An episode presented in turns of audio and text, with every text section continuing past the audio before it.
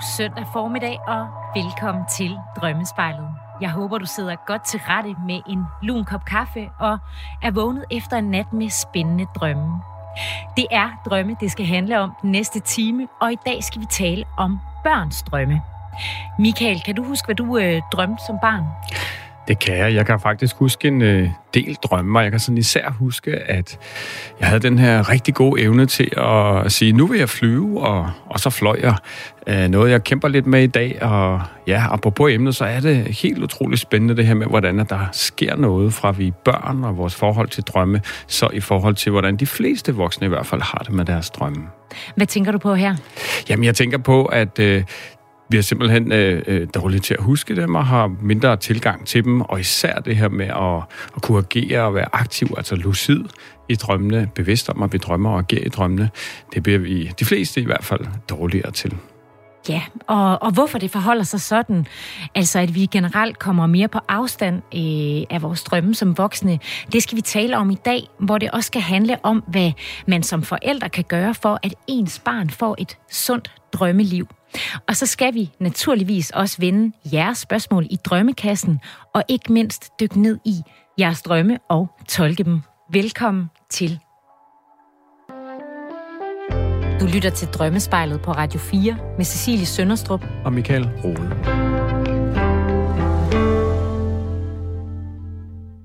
Her i programmet tolker vi som sagt drømme. For Michael, du er drømmeekspert og drømmetolker, og det betyder, at du hjælper folk med at finde ud af, hvad deres drømme prøver at fortælle dem.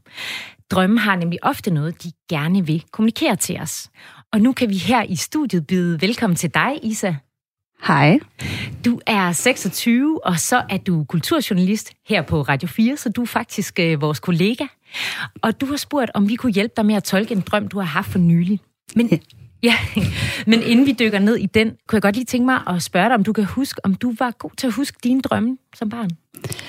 Um, ja, det var jeg. Altså, jeg har altid, øh, siden jeg var helt lille, drømt virkelig intenst. Øhm, og jeg har nogle drømme, som jeg har drømt som barn, som jeg sådan set stadigvæk kan huske i dag, fordi de har sat sig fast. Øhm, så, så jeg har egentlig, ja, både altså, drømt meget voldsomt, altså har sådan grædt og haft mareridt og har snakket sindssygt meget i søvne øh, om de her drømme, men egentlig også bare altid kunne huske, ja, hvad, hvad der er sket om natten. Og det, er sådan, det hænger lidt fast. Måske, øh, måske nu, måske ikke. Det, det må vi jo se, når, når tiden den kommer. Ja. Mm. Jeg kan godt genkende det der med meget levende marit. Altså, man kunne virkelig, altså som det også nogle gange er i dag for mig i hvert fald, så kan jeg godt nogle gange virkelig føle, at det, der er sket i drømmen, er sket i virkeligheden. Men især som barn, der er øh, de her marit, de fyldte rigtig meget, så det kan mm. jeg i mm. hvert fald godt genkende. Og du har jo øh, taget en drøm med til os i dag, som du, øh, som sagt, som du gerne vil øh, blive lidt klogere på. Kan du ikke prøve at fortælle os, hvad det er, der sker i den drøm?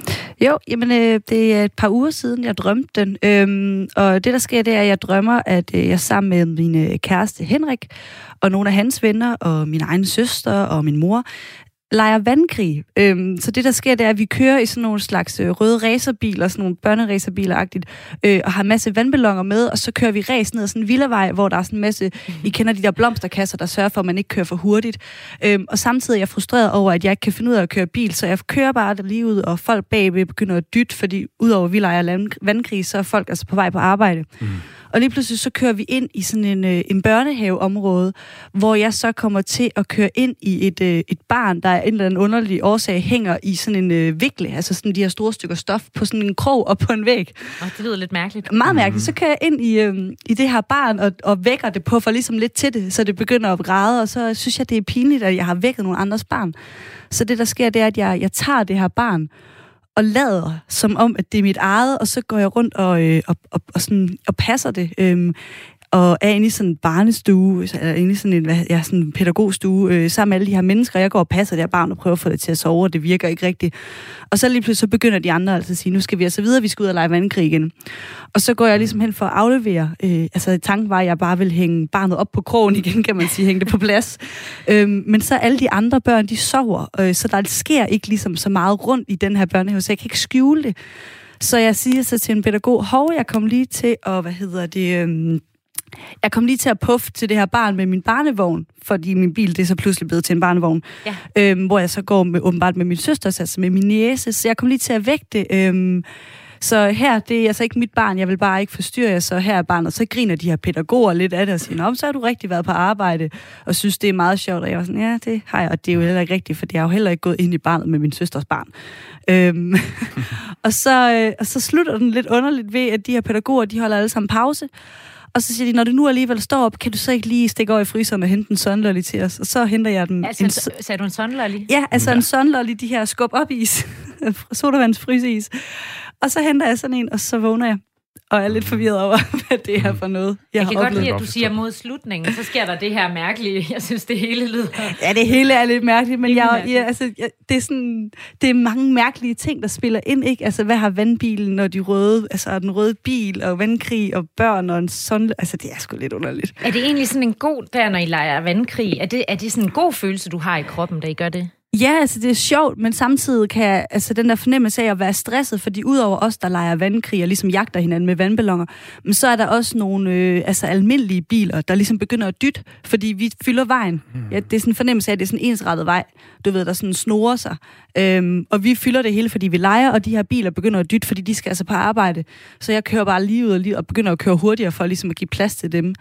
Øhm, Ja, og så der der sceneskift, som jeg op, tit oplever i drømmen, og der kan jeg aldrig rigtig finde ud af, om det er, fordi det egentlig er en ny drøm, eller at det bare, mm. du ved, flyder over i en ny scene, og det er så en del af, del af den samme drøm i virkeligheden, ikke? Og hvordan havde du, da du, da du vågnede for den her drøm, sådan lige umiddelbart? Jamen, jeg tror, altså, jeg synes, det var meget... Øh, altså, jeg grinte lidt, altså især over det der med Sunderlin til sidst, det synes jeg var meget, altså, meget mærkeligt. Øh, så det var sådan... Og så da jeg så efterfølgende, så det er sådan, så tænkte jeg, det er jo egentlig underligt, ikke den der følelse af at kunne altså skamme sig lidt i en drøm, for jeg, altså, det var den fornemmelse, jeg havde, da jeg ligesom kom til at vække det der barn, og skamme sig over, og ikke vil indrømme, at jeg vækker nogle andres barn, fordi, så, og så lader som om, at det er mit eget, når jeg er udmærket i, drømmen, jo også gør det klar over, at jeg ikke har nogen børn. Og det ligesom ikke er en, er en del af det, ikke? Så det, sådan, det synes jeg er sjovt, det der med, hvor, hvor tydelige ens følelser, altså sådan, jeg skam, men også glæde, altså alle de der ting, at de også kan være tydelige, når man drømmer. Mm. Og super spændende drøm, Isa, øh, som jeg jo glæder mig til at dykke lidt ned i. Ja. Øh, og, øh, og det er jo rigtig dejligt, du stiller op her og gerne vil tale om. Noget, noget af det første, jeg selvfølgelig godt kunne tænke mig at høre, som, som altid, det er sådan lidt dine egne refleksioner over, hvad sådan en drøm kan handle om.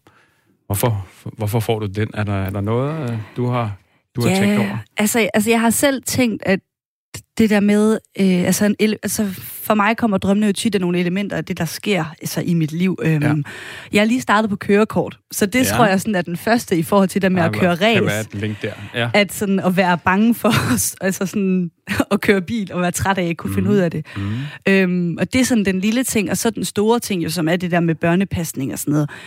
Øh, jeg har to søstre, som begge to har børn. Min store søster og en lille søster, og de er begge to. Den ene har lige fået en baby for, altså for ja, 7-8 måneder siden, og den anden okay. øh, får en baby igen, altså nummer to om to måneder. Så jeg er omgivet af småbørn, øh, både på min søstres side, min kæreste søsters side, min kærestes venner begynder også, så, så de er der rigtig meget. Mm-hmm. Øhm, og de snakke følger jo også derhjemme, ikke? Øhm, så jeg, det kan jeg ikke lade være med at tænke, at det er nok altså også hjemme noget... hos dig og din mand? Ja, ja. ja men ikke mand, kæreste. Øhm, kæreste, ja. ja. sorry. Ja, det er okay. Øhm, men de sådan...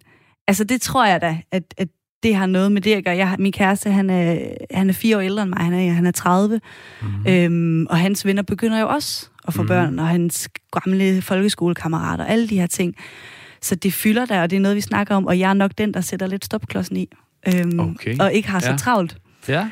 Så jeg kan da godt tænke, om jeg vil hellere lege vandkrig, end jeg vil have ja, børn. men, det, og du siger det jo selv, ikke? fordi det er jo helt klart, helt klart nogle af de tanker, ud fra hvad du fortæller, og hvad der sådan sker i drømmen, at der er det, kan være, altså drøm kan afspejle det her indre dilemma om, øh, hvor, øh, hvor er, er du lige nu, ikke? Øh, og i forhold til, til, til, ja, hvad den drøm handler om, og hvor er du og din kæreste så i forhold til det.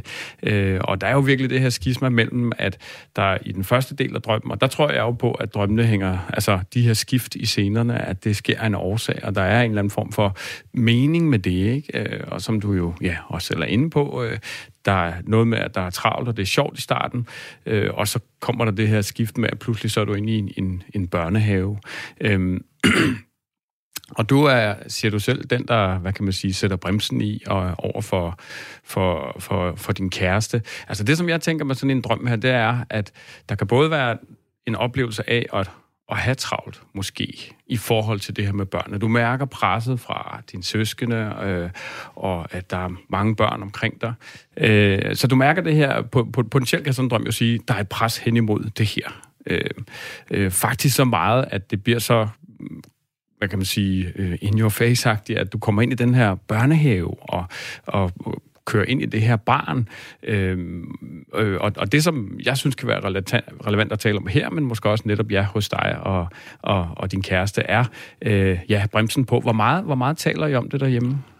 Mm, det har fyldt mere, øhm, og så kan jeg huske, jeg tror det var sidste år, øhm, han er, vi har også en niece på, altså hans søster har et barn, og har også nummer to på vej, og der talte vi om det efter sådan en eller anden familieting. Øh, og det er blevet sådan, en, det er blevet sådan lidt en, en intern familiejoke om sådan, nå ja, men øh, skal I ikke også? Og du ved, der bliver mm. prikket lidt til. Ja, ja. Øhm, og det har jeg egentlig ikke noget imod, fordi jeg, jeg, jeg er rimelig sådan, forholdsvis sikker i min sag, at det skal nok komme, men det er ikke lige nu. Komme, ja. øhm, men der kan jeg huske, der gik jeg hjem til ham, og så sagde jeg, nu spørger jeg dig, uden at alle vores familier står og glor på ja. os, øh, hvordan har du det egentlig med, når jeg siger, at det ikke er lige nu? Altså, ja. hvor, hvor slemt er det mm. for dig? Mm. Og hvor han jo siger, jamen det, altså, det er okay. Altså, så man siger, mm. du er jo også fire år yngre, og det er også dig, der skal lægge, du ved, krop de første ni ja. måneder til, ikke? Så, det, så længe du ikke siger, at det, det aldrig kommer til at ske, så er det fint. Så jeg tror også, at den der samtale, efter vi havde den samtale, hvor jeg så siger, så må du sige til, når du ikke har det på den måde længere. Ja. Øhm, Hvornår havde du den drøm i forhold til den samtale? Det er lang tid siden. Ja, ja altså den samtale, ja, ja, den der samtale, ja. det, er, det er mere end et år siden. Øhm, altså, så det har jo været undervejs længe også, alle de her sådan, pres, eller hvad man kan sige, ikke? Så den der samtale, det er måske mere end et år siden, og så, så kom den her drøm der for et par uger siden, ikke? Ja, så den er ret ny, kan man ja. sige. Og hvordan, hvordan oplever du lige nu det pres? Jamen, jeg tror ikke, jeg... Jeg tror bare, jeg oplever det sådan, at det bliver... Øh, at det, det, det fylder meget i omgangskredsen, og netop fordi, at min lille søster så... Altså, jeg plejer at joke med min lille søster, hun når jo at få barn nummer to, inden hun er 26, og jeg er 26 ja, nu, ikke? Ja, ja. Altså, så det ligger jo, men, men det er egentlig ikke fordi... Altså, jeg kan godt være glad på den vej, altså på deres vegne, og sige, ej, hvor er det skønt for jer. Det, det er bare ikke skønt altså, for mig. Øhm, men det kan da godt være, at der er mere pres på, end jeg måske vil Altså, det kan sådan en drøm jo sige, ikke? fordi jeg, jeg ser to mulige vinkler, som vi jo så netop lige skulle tale om, som netop kunne være presset hen imod øh, over for den sidste, sådan hele anden del af drømmen, som egentlig ender med sådan en form for Ja, det er som om, du lidt med den her baby lidt prøver det af, ikke? Og, og, og, og mærker efter og føler, hvordan er det, at det er jo ikke dit. Øh, og så er der så den her pædagog, der sådan lidt grinende til sidst siger, øh, Nå, så holdt du det lige hende, og, og det var da bare okay. Øh, og i den beskrivelse, du, øh, ja, som du sætter ord på, så er der sådan den her form for ro omkring det. Øh, og, og derfor for mig kan sådan en drøm jo netop simpelthen være øh, billedet på lige præcis den samtale, vi har her. Ikke? Altså sådan undersøgelsen af, hvor står jeg egentlig selv i forhold til, til det her. Øh, og, og, og jeg kommer også til at tænke på noget, der inden for drømmeverdenen er noget, vi, vi tit arbejder med, øh, nemlig ideen om, om en indre børnehave. Altså ideen om, at vi alle sammen har nogle, nogle sider, øh, som man skal forestille sig, at man er pædagog selv simpelthen, ikke? Øh, og har en, øh, altså ansvarlig for en stue, det kunne være blå stue, øh, eller hvad det nu kan være, være. Og der er altså en masse børn der, som øh, er udtryk for alt muligt i en selv. Ikke? Det kan være kreativ Karla, det kan være øh, analytiske øh, Anna, øh, det kan være alle mulige sider. Som, øh, og hvis man så er børnehavepædagog, så skal man jo tage sig af alle de her børn på en eller anden måde, og de skal jo lyttes til og vises hensyn. Og hvis man ignorerer øh, kreativ Karla for længe, så bliver hun utilfreds. Ikke? og, og på samme måde kan sådan en drøm så potentielt for dig simpelthen være den her indre undersøgelse af, øh, øh ja, øh, især og, der gerne vil have børn, eller ikke vil have det. Den her side af dig, som, okay, det er et tema, det her, øh, og, og det lytter du lige til. Og så er der altså den her potentielt indre pædagog, som så siger, det er okay, det er jo sjovt. Kan du ikke lige hente en sonlolly, når du er på vej ud? altså sådan en form for, og så landede den der, ikke? Og det var ja, hvad tror du, der ligger i den der sonlolly, Michael? Jamen, jeg tænker lige præcis, at sådan en slutning, som, som, som, ja, som man kan grine af, og som virker sådan lidt sjov og lidt flad, netop kan være sådan den der normalisering af temaet. Ikke? Nå, men sådan er det bare, og det er okay. Og kan du ikke lige hente en, en sådan ikke? Altså sådan lidt, lidt sjov, lidt ligegyldig, og, og sådan tilbage til, ja, så kan man forestille, hvordan du vågner op med sådan lidt større, sådan, nå okay, og det var så der, den landede. Ikke? Altså, mm. underforstået, at det kan være et, ja, et tema, som hele tiden undersøges i det, i det ubevidste, ikke? hvor du på den ene side kan mærke presset, men, men så er der altså sådan kommer overens med, at det er så ikke for mig lige nu. Hvad med den her følelse af skam, som Isa beskriver? Kan du ikke lige prøve at fortælle, hvad det var? Jo, men jeg tror, det var det der med, altså, øhm, altså følelsen af skam af at være i gang med at lege vandkrig, og så tage det ind på et sted, hvor at man er voksen. Fordi jeg er jo også voksen i drømmen. Det er jo ikke, fordi jeg drømmer mig selv som teenager eller som selvværende et barn. Jeg er jo min egen alder i den her drøm. Så det der med som 26-årig og sammen med nogen, der også er i slut 20'erne og start 30'erne, lege vandkrig, og så væk et sovende barn, og så godt vide, at det gør man jo ikke. Mm. altså, øh, fordi de børn skal jo sove, når de skal sove, og dem skal man jo passe på. Og så den der skam af at gøre det, og så sige, Nå, men så er det mere okay, hvis jeg lader som om det er mit eget. Og så også en bevidsthed om, at man jo ikke bare kan lade som om, at nogle børn er ens egne, når de ikke er det. Eller sådan mm. den, den fornemmelse, hvis det giver mening. Ja, øh, altså, Hvad tænker du her, Michael? Ja, men jeg, jeg tænker, at, at det igen øh, kan illustrere meget fint sådan den, lige præcis den følelse, du har med det. Ikke? At du på den ene side gerne vil. Der kan både være noget, ja, det er lige før, der kan være sådan noget skam, noget flåhed over at sige, at der er jeg altså bare ikke endnu, og jeg har lyst til at, at skulle fandme have det i en sjovere lidt længere. Der er bestemt også noget sjovt øh, ved at være forældre. Vigtigt at have med i hvert fald. Øh, er der ikke der også noget også... lidt barnligt over at gå hen og vække et barn? Altså, det, det synes jeg sådan er en lidt som du også siger, Isa, at det ved man jo godt, man ikke skal som voksen. Jeg synes, mm. det er nærmest en barnlig gerning. Og jeg kan ikke lade være med at tænke, om det også er sådan et eller andet med at holde lidt fast i det der indre barn. Mm. At man ikke er klar til Præcis. det der voksenliv. Jo. Hvad siger du til jo. det? Jamen, øh, helt klart også en, en super fin tanke, øh, som kan give mening. Uh, altså, igen, den der flirten med, øh, er, det, er det der, jeg er nu, eller er det ikke? Og øh, så vækker lige det her barn, og, og det er lidt sjovt. Øh, men det er også sådan med den der lejende øh, tilgang. Ikke? Så netop, måske netop, ja, dit, øh, dit, hvor det barn for mig, drømmen, øh, måske i højere grad ud fra, hvad du siger, Isa, lige præcis er et billede på potentielt dig som kommende mor. Øh, og, og, og det er sådan lidt den der lejende tilgang, du har øh, over for øh, det at få et barn. Og det kan man måske være lidt flov over, at det øh, og lidt skamfuld, at jeg, så, jeg er så ikke længere øh, i gåsehøjen. Men det der jo, altså for mig at se, så kan en drøm jo netop understrege, sådan en drøm netop understrege, at det er okay. Og det er øh, fuldstændig, altså hvilen i dig selv med det der, ikke? Isa, hvad tænker du om det, Michael fortæller dig? Jamen, jeg tænker jo, at, øh, at det jo i virkeligheden også er mange af de tanker, som, som jeg også selv har gjort. Jeg snakkede med min kæreste om det, øh, da jeg fortalte ham, at jeg skulle herind. Og sådan, hvad tror du, han betyder? Og han lavede noget af den samme udlægning, mm-hmm. ikke? Mhm. Så det er jo det der med, at sådan at det er jo meget rart at høre fra en, måske som går lidt mere op i det, eller har sat sig lidt mere ind i det, fordi jeg kan jo godt tænke nogle dumme filosofiske tanker ja, ja. over det, men, men, men det er jo sjovt det der med, hvor meget af det, der så ja, også går igen i de ting, tanker, du har om det. Ikke? Mm. Ja, og det er jo måske, øh, synes jeg, et rigtig godt eksempel på, hvordan vi kan få rigtig meget ud af simpelthen bare i parforholdet og, og tale om drømmene, og hvad det så kan handle om. Øh, og så er vi faktisk overraskende gode til, når vi tuner ind på det, selv at finde ud af, hvad det kan handle om. Isa, vi øh, siger tak, fordi du havde lyst til at øh, dele din drøm med os her i Drømmespejlet. Selv tak, og en, øh, en fornøjelse. Hej. Hej. Hej. Om lidt skal det handle om øh, børns drømme, og jeg synes det lige, at øh, vi skal høre et eksempel på en børnedrøm. Jeg er dum, dum en monster, og dum, dum Johanna og mig har sammen frisør, og så blev der klippet helt skaldet. Blev du klippet helt skaldet? Var du glad for det, eller var du ked af det? Det var det. Det var det. ja, det var mig på fire år, der var ked af at være blevet klippet helt skaldet i sin drøm. Og det kan jeg måske også godt forstå, hvis det ikke lige er det, man, øh, man mm. ønsker. Michael, ligesom voksne drømmer børn, øh, men deres drømme er lidt anderledes end vores. Hvordan det? Jamen, på en måde er de sådan forskellige på mange måder, men helt grundlæggende, øh, så, så kan man sige, så sover de jo mere simpelthen, og, og drømmer derfor mere, øh, og har simpelthen en større andel af REM-søvn, som an, alt andet lige er den del af vores øh, søvn, hvor vi jo drømmer mest.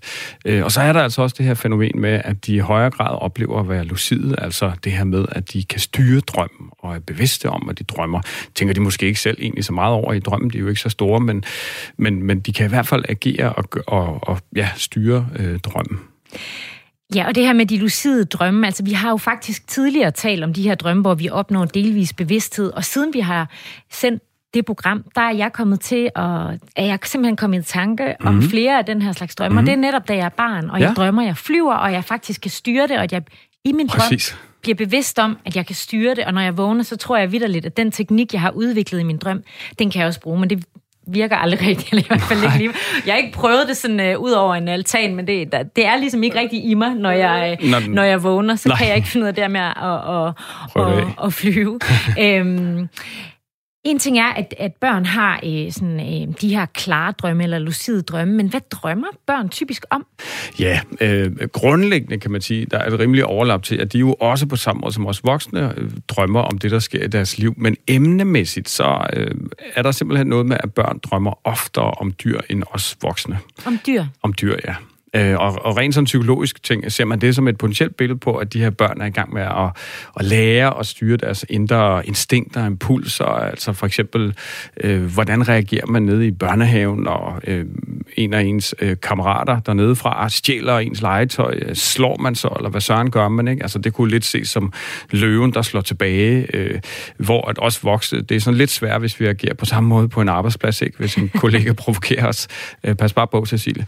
Øh, hvis en kollega provokerer os, og at vi så langer ud fysisk. Ikke? Det, altså, hvorfor vi så som voksne drømmer mindre om dyr. Altså, vi har lært at ligesom styre og håndtere de her øh, dyr. Som for mig at se, ja, det kan også handle om, at, at vi måske bliver sådan afnaturaliseret, at vi har måske som børn en god tilgang til det naturlige, til naturen, og så stille og roligt, så bliver vi sådan koblet af fra det. Sådan kunne det faktisk også godt tolkes, apropos at der jo mange steder i dag bliver øh, udskrevet øh, vandringer i naturen på recept, for eksempel i Japan. Og, øh, og du, du fortæller jo, at, at at børn drømmer anderledes end voksne. Altså det er nogle andre temaer, øh, der gør sig gældende i deres drømme. Men hvordan skal børns drømme forstås? Jamen, de skal grundlæggende forstås på samme måde som os voksne, altså ses som en refleksion af præcis, hvad der sker i deres liv, i deres verden lige nu og her.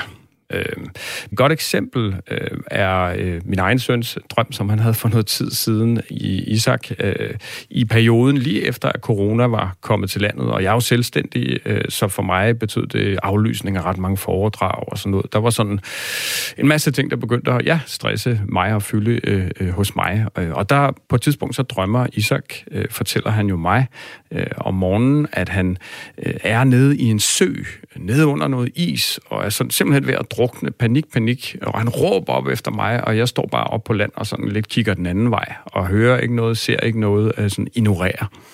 Øh, og for mig lige der blev det sådan lidt wake-up call i forhold til, at, at jeg er ovenud øh, fyldt op af alle mulige bekymringer jo for mig dengang, øh, i forhold til ja, økonomi og, og så videre. Ikke? Øh, og, og for mig bliver det sådan en, en, en ja, øh, hov, øh, der var lige noget her, og der kunne jeg jo så pludselig se, hvordan at dagene i forvejen, og faktisk dagen i forvejen, havde I så der var en konkret situation, hvor han forsøgte at få fat i mig og sige noget, som tydeligvis fyldte i ham, øh, og, og så gled jeg sådan lidt af på det.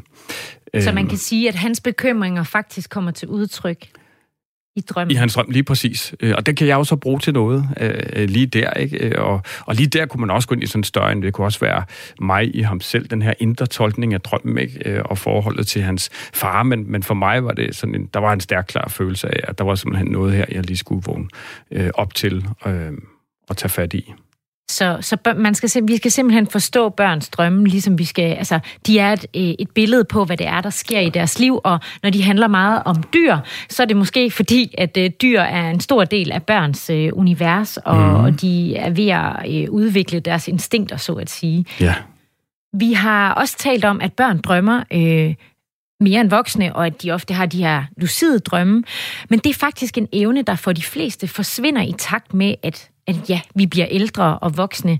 Lidt senere i programmet skal vi tale om, hvorfor de fleste af os ikke er så tæt forbundet med drømmene, som vi var, da vi var børn, øh, og hvad man som forældre kan gøre for at hjælpe ens barn til et sundt drømmeliv.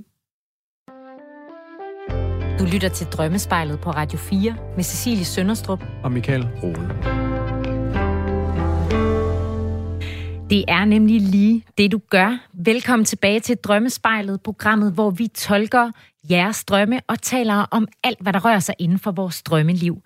Vi skal nu dykke ned i endnu en lytterdrøm, og den kommer fra Lene på 51 fra Greve, og hun har skrevet følgende. Jeg skal med kollegaer på en tur til en anden planet. Vi tager afsted, og jeg følger med strømmen. Vi ankommer til planeten, og jeg bor på et værelse, hvor jeg kan se jordkloden og Danmark, som er tydelig. Danmark er ret stor. Jeg bor på et upersonligt værelse, og jeg oplever det som en venteposition, hvor jeg ikke trives. Jeg ligger og kigger ud på jordkloden og er meget utilpas med ikke at være på den.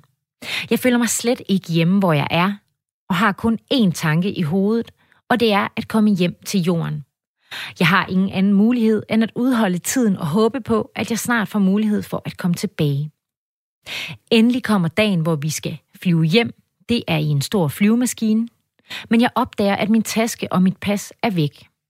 Det, at jeg mister og leder efter mine egen dele, er en tilbagevendende ting i min drømme. Endelig lander vi. Jeg følger med strømmen ud af flyet. Der er mennesker, og mine kollegaer er spredt. Jeg følger med en yngre, mild eller blid pige. Jeg er nu i en stor lufthavn og skal videre til Danmark. Jeg ved, at jeg skal gå mod den internationale terminal, men jeg ved ikke, hvornår vi skal flyve videre til Danmark. Og jeg har ikke min billet. Jeg ser flystyverden, som er en lille altmulig mand. Han ryster på hovedet og siger, at flyet, vi kom med, er videre. Det vil ikke give mening at gå tilbage og lede efter mine ting. Jeg kan ikke huske, hvor jeg har gjort af dem. Jeg sidder i lufthavnen, og nogen siger, at der indgår en frokost i billetten. Ved et tilfælde ser jeg en ældre kvindelig kollega, som jeg ikke kender i virkeligheden. Jeg kalder på hende, men hun er i hurtig gang væk fra mig sammen med en mand. Jeg kalder igen højere på hende, og igen rigtig højt. Hun stopper, og hun stopper op irriteret. Jeg spørger hende, om hun ved, hvor min kollega Martin er. Hun siger, at han sidder hernede. Jeg går efter hende og opdager, at en stor del af mine kollegaer sidder samlet i en restaurant og spiser frokost. Jeg føler mig ikke som en del af dem. Jeg føler mig skuffet og sat af. Jeg vil gerne have frokost. Og jeg spørger, om de har betalt for deres frokost. Og det har de vist. Og drømmen, den slutter sig her. Da jeg vågnede, stod drømmen tydeligt for mig. Umiddelbart var det som om, at drømmen forsøgte at skære noget ud i pap for mig. Og det er altså det, som øh, Lene fra Greve har skrevet øh, til os om sin drøm. Mm. Og Michael, du har, du har talt med hende om den her drøm, ja. og, du har, og du har fortalt mig, at den for hende fremstod sådan helt exceptionel og på en måde meget vigtig. Hvordan var den speciel for hende? Jamen, den var specielt ganske enkelt på den måde, at den var så stærk og så intens, at hun for det første virkelig kunne huske den, ikke? Altså, den var sådan malet i neonagtig og vågne op med den her følelse af, lige præcis som hun også beskriver, at det her, det er bare en virkelig vigtig drøm, som vil fortælle mig noget. Den er jeg nødt til at forholde mig til. Øh, og det har hun jo så reageret på, kan man sige, ved at skrive til os. Ja, og havde hun, havde hun selv gjort sig nogle tanker om den her drøm, altså udover at hun kunne mærke, at den var vigtig? Altså det havde hun på den måde, at øh, den her, det at være på en fremmed planet og følelsen af at øh, være sådan lidt øh, i en venteposition, sådan øh, de første tanker hun selv havde der, det var i forhold til hendes arbejde. Konkret arbejdssituation, hvor hun simpelthen oplever, at øh, hun, hun arbejder øh, meget alene, kan man sige, men også som kørende øh, ja, konsulent. Og øh, der oplever hun, at øh, hun både der kan opleve en smule ensomhed, som der jo er noget af i drømmen, kan man sige, men faktisk også en stor ensomhed i forhold til, når de så har heldagsmøder på hendes arbejde, for eksempel. Øh, det samvær, der er der, der, der føler hun sådan i stigende omfang, at hun øh, føler sig lidt afkoblet. Øh, at der er sådan ligesom... Er det socialt, ja, eller? Ja, ja det, det både socialt, men sådan mere en større følelse af, at, at øh, jamen det, som konkret kommer op på hende, er, at hun både oplever en sådan stigende spiritualitet, det er hendes egne ord, øh, men rigtig meget også begynder hun at opdage, hvordan at når hun har de her hele møder, så hun alle tangenter ude, som hun siger, der er 117 antenner, og hun mærker og føler og fornemmer alles følelser og stemninger. Altså hun er sådan virkelig tunet ind på, på, på de andre, og, og det bliver simpelthen svært for hende at, at, at være i. Så det er jo altså hendes egen umiddelbare tanker om drømmen.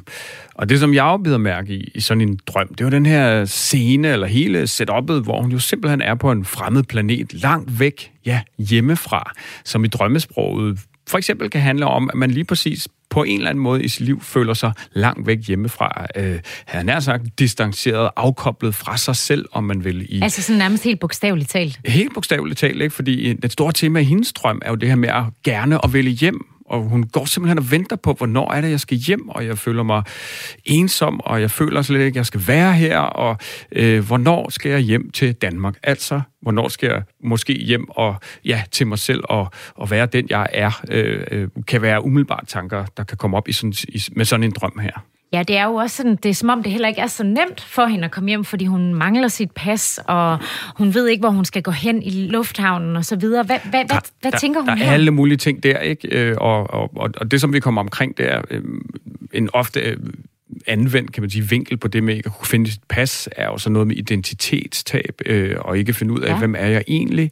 Øh, og så er der den her scene i drømmen, hvor at hun øh, oplever, at ja, hun har glemt sine ting, men hun kan ikke gå tilbage til det fly, hun kom fra, fordi at det, det er fløjet, det er videre. Så, så altså sådan et eller andet med, hun kan, øh, der- deres, øh, der er ikke rigtig nogen vej tilbage-agtigt. Der er noget med, at lige nu i sit liv er hun åbenbart i den her venteposition, øh, og, og hun går så og venter på, hvornår hun kan komme hjem til Danmark, hvilket jo faktisk sker. På et tidspunkt, så er der ligesom fremdrift i drømmen, øh, og der er sådan et par forskellige guides i, i drømmen, som... Øh, Ja, der er sådan en ung, øh, blid eller mild pige, beskriver Både hun. en ung, blid, mild pige, som, som guider hende, som følger hende, øh, og, og, og som for mig at se, og som vi også taler om, er jo en eller anden indre øh, side, noget, der ligesom gerne vil sige, det er den her vej, du skal. Øh, og Noget rart. Noget, En noget rar rart, person. simpelthen noget, noget rart.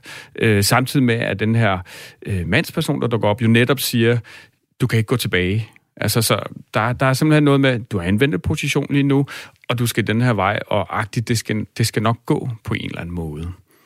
Øhm, så en ting er, er det her med oplevelsen af på sit arbejde at være ensom og lidt på en fremmed planet. Jeg spørger hende også, om der kan være andre steder i hendes liv. Øh, og der er hendes første indskydelse, at der er altså også noget med mit parforhold og forholdet til min mand. Okay. Øhm, og, og der, ja, godt hjulpet af drøm jo, som illustrerer den her følelse af, af, af ensomhed, så, så kommer det helt spontant for hende, altså de, de, de ting, hun sætter ord på, er noget, der går tilbage til hendes barndom, relation til hendes mor, øh, hvor hun føler sig ofte skældt ud, og samtidig har hendes mor øh, haft en voldsom migræne, som har gjort, at hun tit har skulle give hende massage. Altså, Øh, har Lene skulle give sin mor massage? eller hvad? Simpelthen, ja. Øh, som, som i stigende omfang har oplevet ubehageligt for hende. Øh, og det gør, grund til, at jeg sætter ord på det her, det er, at hun nemlig i sit parforhold lige nu har, og i mange år har haft det svært med, med fysisk kontakt. Og det giver jo også en eller anden form for distance og potentielt simpelthen ensomhed i, Ja. ja. følelse af ensomhed i, i forholdet. Øhm, og der er det, at det, som bliver den store, kan man sige, potentielt for at springe lidt, den, den store åbenbaring for hende, er, at hvor hun først tænker, der må være noget galt med mit arbejde, der må være noget galt med mit parforhold, så begynder hun nok for første gang at tænke i hendes liv, at måske, at, altså, at det er mig, der skal begynde at se anderledes på det. Måske det er mig, der i højere grad skal åbne op for, hvem jeg er. Øh, Ja. For er der noget, der kan gøre, at vi i vores liv, på vores job, i vores parforhold, føler os ensomme på en fremmed planet, så er det jo, når vi ikke rigtig, hvad kan man sige, lytter til os selv, står ved os selv, prøver at passe ind, øh, holde fast i en eller anden gammel identitet måske, og hvad der jo for Lene har været en historie gennem mange år om at være på en bestemt måde. Hun begynder jo virkelig at få øje på, at, at øh, på hendes job, øh, de her møder, de har, øh, hvor hun oplever, at antennerne er ude, og hun kan noget helt fantastisk jo, med det her med at fornemme og mærke andre. Altså sådan har hun jo aldrig set det, altså som en styrke. Det har Hvordan mere, har hun- jamen, hun har mere med det? det som, som et stresselement. Altså jeg bliver jo simpelthen helt forvirret over alle de her. Jeg kan simpelthen fornemme og mærke folk, øh, og hvad er det også for noget? Øh, og, og, altså man kan nærmest sige, at hun straffer sig selv lidt med det, ikke? Øh, og for mig at se, så er det formodentlig noget, hun er med fra tidligere, altså hendes barndom, i og med, at hun hele tiden har været tunet ind på hendes mor, øh, og morens følelser og følelsesliv. Øh, og med så noget i forhold til at, hvad kan man sige, ja, for rigtig mange, så kan det gå ret lang tid, før man begynder at se det som noget godt. Altså, der er måske en årsag til et eller andet sted, at jeg har været det her igennem, fordi nu er jeg et sted i mit liv, hvor jeg virkelig kan noget her, med det her med mennesker og følelser og tune ind. Og det er jo i høj grad noget, man kan bruge øh, arbejdsmæssigt og i det hele taget. Så hun får det faktisk vendt i løbet af jeres samtale fra noget negativt til noget positivt. Ja. At hun, altså det, det der egentlig, der gør, at der i hende er en afstand til enten kollegaer eller øh, hendes øh, mand, det er faktisk noget, hun måske kan kigge på og vende om, så hun kan arbejde med det. I høj grad, øh, og, og, og virkelig en, en, en, en stor opdagelse for hende, at, at, der kan være, at, den, at den simpelthen kan vendes om, den der, og ses som en styrke. Og hvordan, øh, hvordan reagerer hun på den erkendelse? Jamen, øh, det, det er sådan den, den første store erkendelse, og der, og der bliver hun rørt, fordi hun indtil nu i sit liv øh, virkelig virkelig ikke har følt, at det der kunne bruges til noget, og at det bare var noget besværligt noget. Øhm, altså det her med at være følsom, eller hvad? Ja, ja. ja. Øh, og det er jo et stort tema hos mange, det at være særlig sensitiv og, og virkelig kunne fornemme og føle andre. Men hun tænker jo straks, at den er galt med mit arbejde, øh, hvor opdagelsen her er, måske jeg skal begynde at være på en anden måde på mit arbejde. Måske jeg faktisk kan bruge de her styrker. Det kan godt være på sigt, at hun så måske skal finde et andet arbejde, hvor der er mere plads til at bruge den evne. Øh, men lige nu er hun jo så i den her venteposition, drømmen igen, øh, hvor at det hele er sådan lidt, lidt usikkert. Øh, og det, som hvad kan man sige, bliver en anden stor erkendelse, er noget omkring, at i hendes parforhold at begynde at åbne op for øh, ja, kærlighed, øh, og, og, og simpelthen øh, invitere kærligheden ind i hendes liv. Der bliver hun øh, stærkt berørt, og som hun siger, der trykker du virkelig på nogle knapper, Michael. Og, og hvad handler det om? Jamen, det handler faktisk om, at hun sådan i det hele taget lige der får øje på, at at på flere områder af hendes liv skal hun simpelthen vende øh, tingene rundt. Øh, I parforholdet har hun jo sådan taget lidt afstand, lukket af for hendes mand, øh, og, og måske skulle hun i højere grad invitere det ind. Altså det her med at have tillid til den, hun er, det hun tror på, og, og faktisk tillid til, at livet ved hende det godt.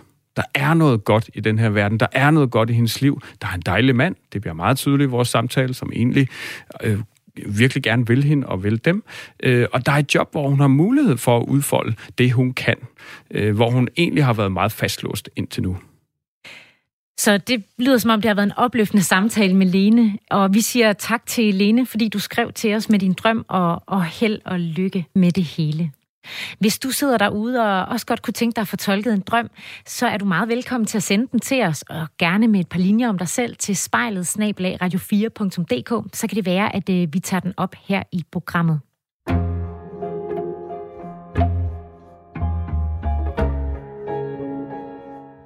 Jeg har dum, dum.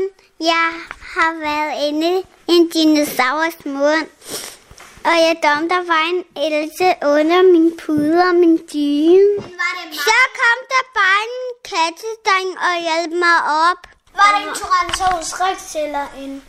Dinosaur. Hvad hedder den dinosaur nu? Øhm, T-Rex. ja, det her det er jo nogle stemmer, du kan genkende, det er Michael, det i hvert fald, for det ja. er, det er, det er dine børn. børn. Mm. Ja, de hedder Isabel og Isak, og øh, lyder meget nuttede. Nu har jeg ikke mødt dem, men det kunne Nej, jeg da godt tænke mig. Det kan du komme til. Hvor tit taler du med dine børn om deres drømme?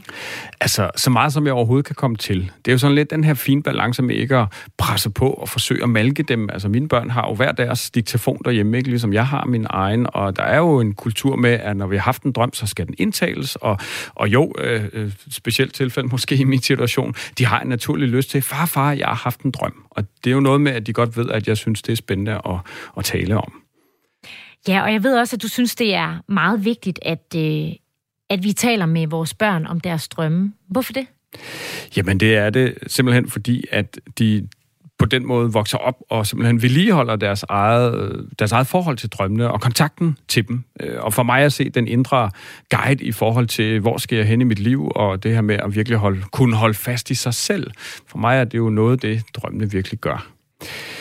Det er vigtigt at som barn og allerede der lære at være forbundet til sig selv, fordi at der jo ellers kan være en stor far for, at man ligesom bliver koblet af fra sig selv, har jeg nær sagt, sit indre, sit følelsesliv, øh, men også det, som jeg jo ser drømmene som, øh, den her indre livsguide. Øh, hvor skal jeg hen i mit liv? Hvem er jeg?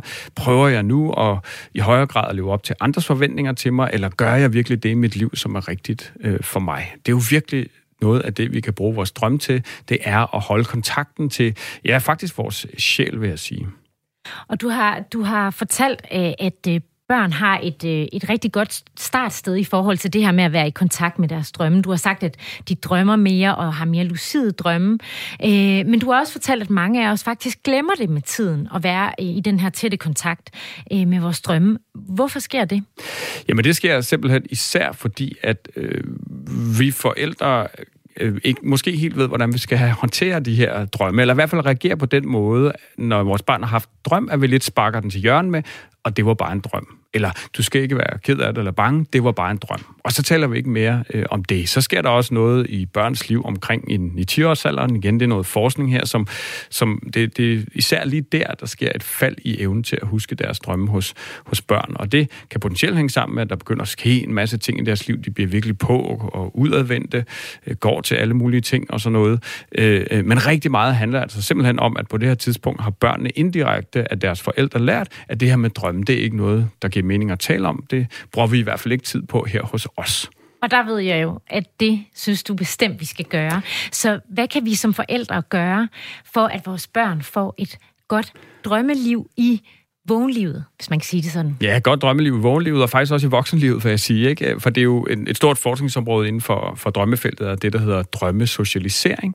Og det handler simpelthen om betydning af, i hvilket omfang, omfang der i ens barndom er blevet talt om drømme, eller ikke er blevet talt om drømme. Altså lige præcis, hvordan reagerer far mor, når vi kommer ind, måske helt ud af den, fem år gammel, har haft et vildt mareridt, øh, øh, bliver det så netop sparket til hjørne, eller, og det er jo så pointen her, hvordan kan vi så reagere? Øh, det handler simpelthen om at gå ind i drømmene, og det kan man jo på en måde gøre midt om natten der, ikke? Øh, okay, der var en bjørn efter, siger du, øh, Sofie. Hvad, hvad skete der? Slap du væk fra den, eller hvad søren skete der?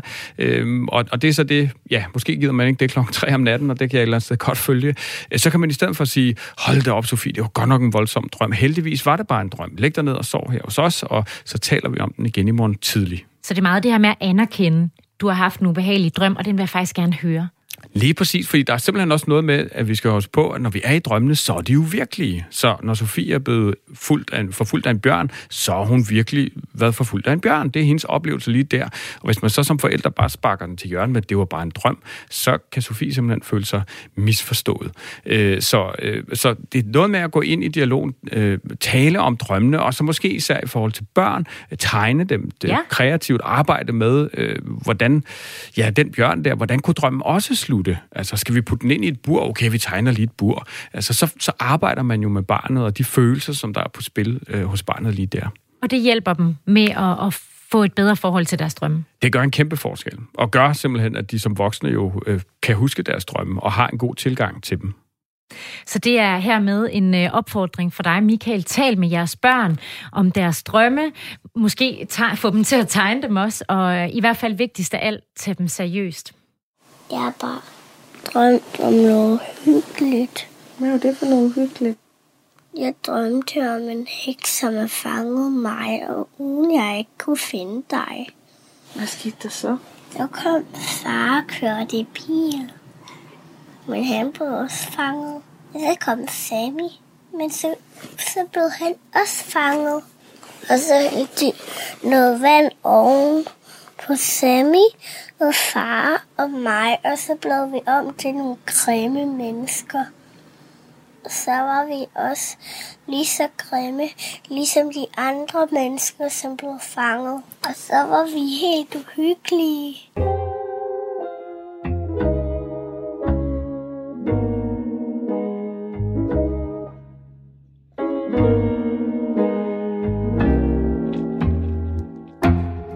Nu er det blevet tid til at dykke ned i vores brevkasse Drømmekassen og besvare nogle af jer lyttere spørgsmål om drømme.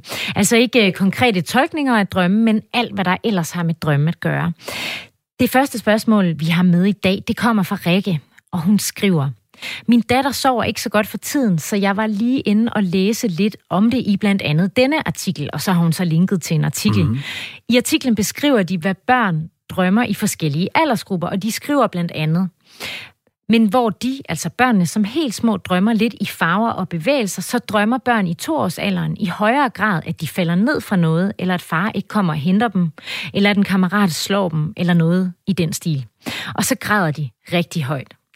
Og øh, til det citat fra den her artikel spørger Rikke, hvordan ved man det? Altså, hvordan ved man, hvad de her helt små børn drømmer? Ja, og det, nu, nu var jeg også selv inde og læse artiklen, og der er jo ikke rigtig refereret til noget forskning, kan man sige. For mig, øh, helt naturligt, er det jo svært at sige, hvad øh, børn, der endnu ikke har et sprog, øh, hvad de drømmer om, fordi vi kan endnu ikke kigge ind i hjernen og se præcis, det bliver der arbejdet på, øh, præcis hvad det er, vi drømmer om, og derfor heller ikke hos børnene. Altså for mig er det jo antagelser, spekulationer, øh, den her artikel, øh, og det der med at være så konkret på, at man drømmer far, ikke? Er det også noget, apropos måske Isaks, øh, min egen søns drøm for tidligere, der var han jo så fem år gammel, ikke? Altså, der er noget, øh, en indbygget udfordring ved at forske i drømme, er, at det, vi har brug for øh, den, der har haft drømmens egne evne til at sætte ord på og fortælle om. Og, øh, og for mig at se, øh, så kan man ikke se det, som der i den øh, artikel bliver sat ord på lige der. Det er mere spekulationer, og det er i hvert fald i høj grad sådan en generalisering.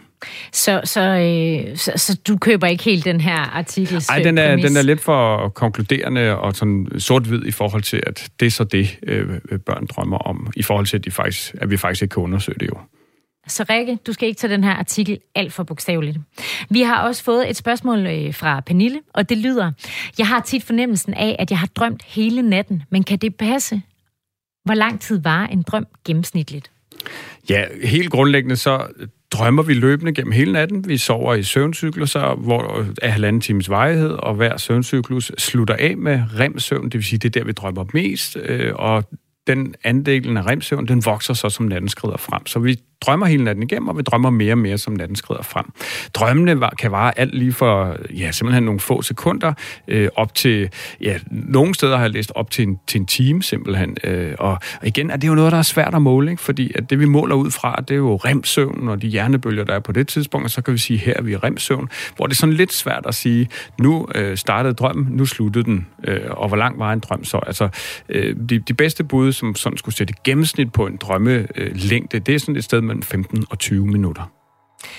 Det var øh, svar til Pernille, og øh, det var også, hvad vi havde på programmet til jer lyttere i Drømmespejlet i dag. Tusind tak, fordi I lyttede med.